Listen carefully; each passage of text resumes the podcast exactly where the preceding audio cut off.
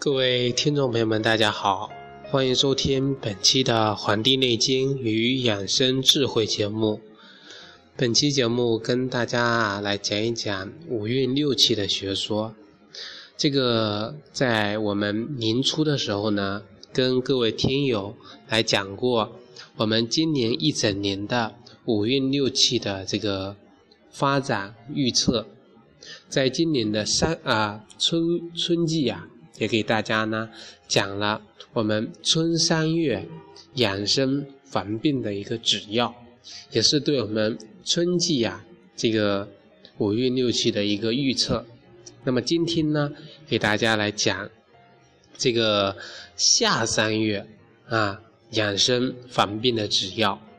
我们的这个五五个节目五期节目啊是一个整体啊。第一个呢是对于我们今年乙未年的一个总体的一个分析，那么后面的四个呢是分别对春夏秋冬这四个季节啊一一的进行预测分析。那么今天啊就来跟大家来讲一讲我们今年乙未年夏三月啊。关于五运六气分析，以及对我们之前的一个印证的一个啊说明啊，大家如果还记得我们上一期啊给大家讲的关于这个春三月啊这个五运六气的话，那么跟我们的事实啊情况呢基本是一样的。这充分证明了我们祖先的智慧是现代人难以企及的，因此啊，我们必须潜心的去学习，学习运气学，就是学会遵照自然天地，只有顺应自然天地，才能够长生养生。讲春三月养养生的时候说过，这个冬不藏经，春必病温，就是说。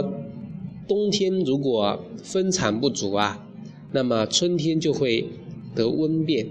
前段时间我们就看到很多人出现上火，啊，原因就是春三月主要为初之气和二之气。初之气呢为风木太过，并且主气跟客气呀都是绝于风木，啊，自然界呢表现为风很大，而且会有倒春寒的情况。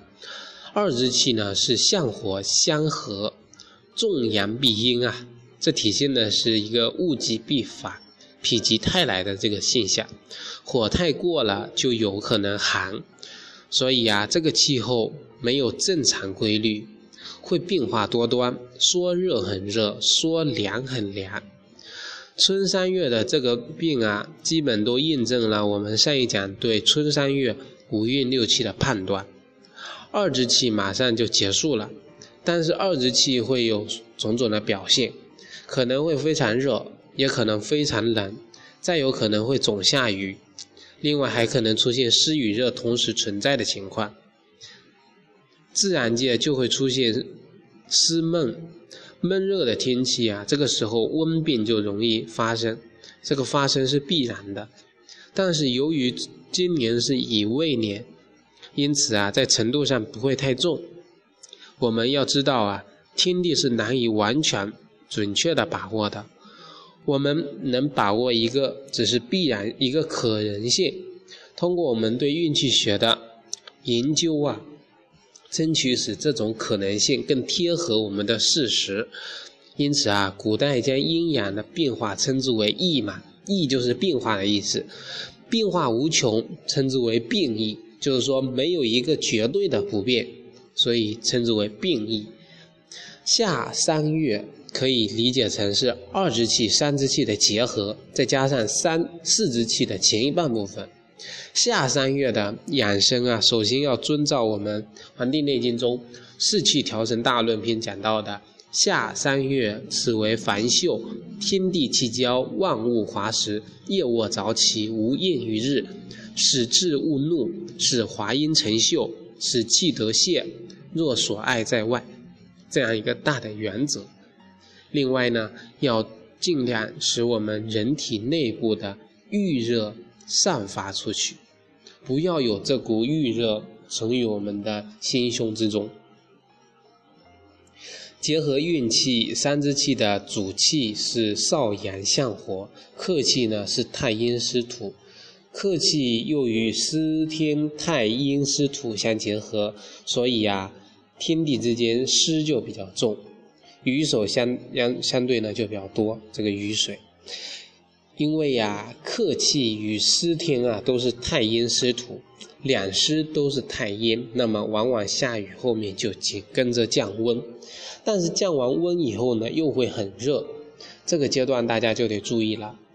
大家知道降雨可能会受寒，啊，受寒就容易感冒，又因为是夏三月，人体的啊阳热外散，啊，结果热被寒抑制，阳热就会出不来。天晴了以后呢，气温上升，又出现热的情况，就会发生很多。阳热性的情况，比如说咽喉痛、发热、耳朵痛、目赤，在疾病上面表现出红眼病、急性化脓性扁桃体炎、病毒性流感等等。这个二之气啊，尤其要注意寒湿之气的侵扰。寒湿侵扰人呢，就容易出现关节性的疾病啊，关节炎啊。啊，还有脾胃也会受到影响，综合起来就是既有热病又有湿病，要注意上热下湿的病会出现很多。啊，现在是六月初了，啊，二日期已经结束了，那么湿热呢就重，所以啊，最近出现啊腹泻、呕吐的人比较多。三之气候啊，又也就是在夏之后。立秋前的这一段时间，是湿天太阴湿土与在泉太阳寒水的交换点。湿天太阴湿土要降下来，在泉太阳寒水要上去主政。天地进行湿天在泉位置的变换，引起的变化就是以寒湿为主，寒湿为重。这一段时间内呢，湿气重，雾霾会多。这个寒湿之气不时就来，所以啊，大家要做好准备一些甘温咸味的药为主，因为啊，辛味的药啊是驱寒的，咸味的药是降火的。如果人体呀有这个寒湿的表现，可以用藿香正气；再严重，可以用理中汤和附子理中汤来进行调理。还要准备一些牛盘子，啊，因为啊会在上的火太过的表现呢。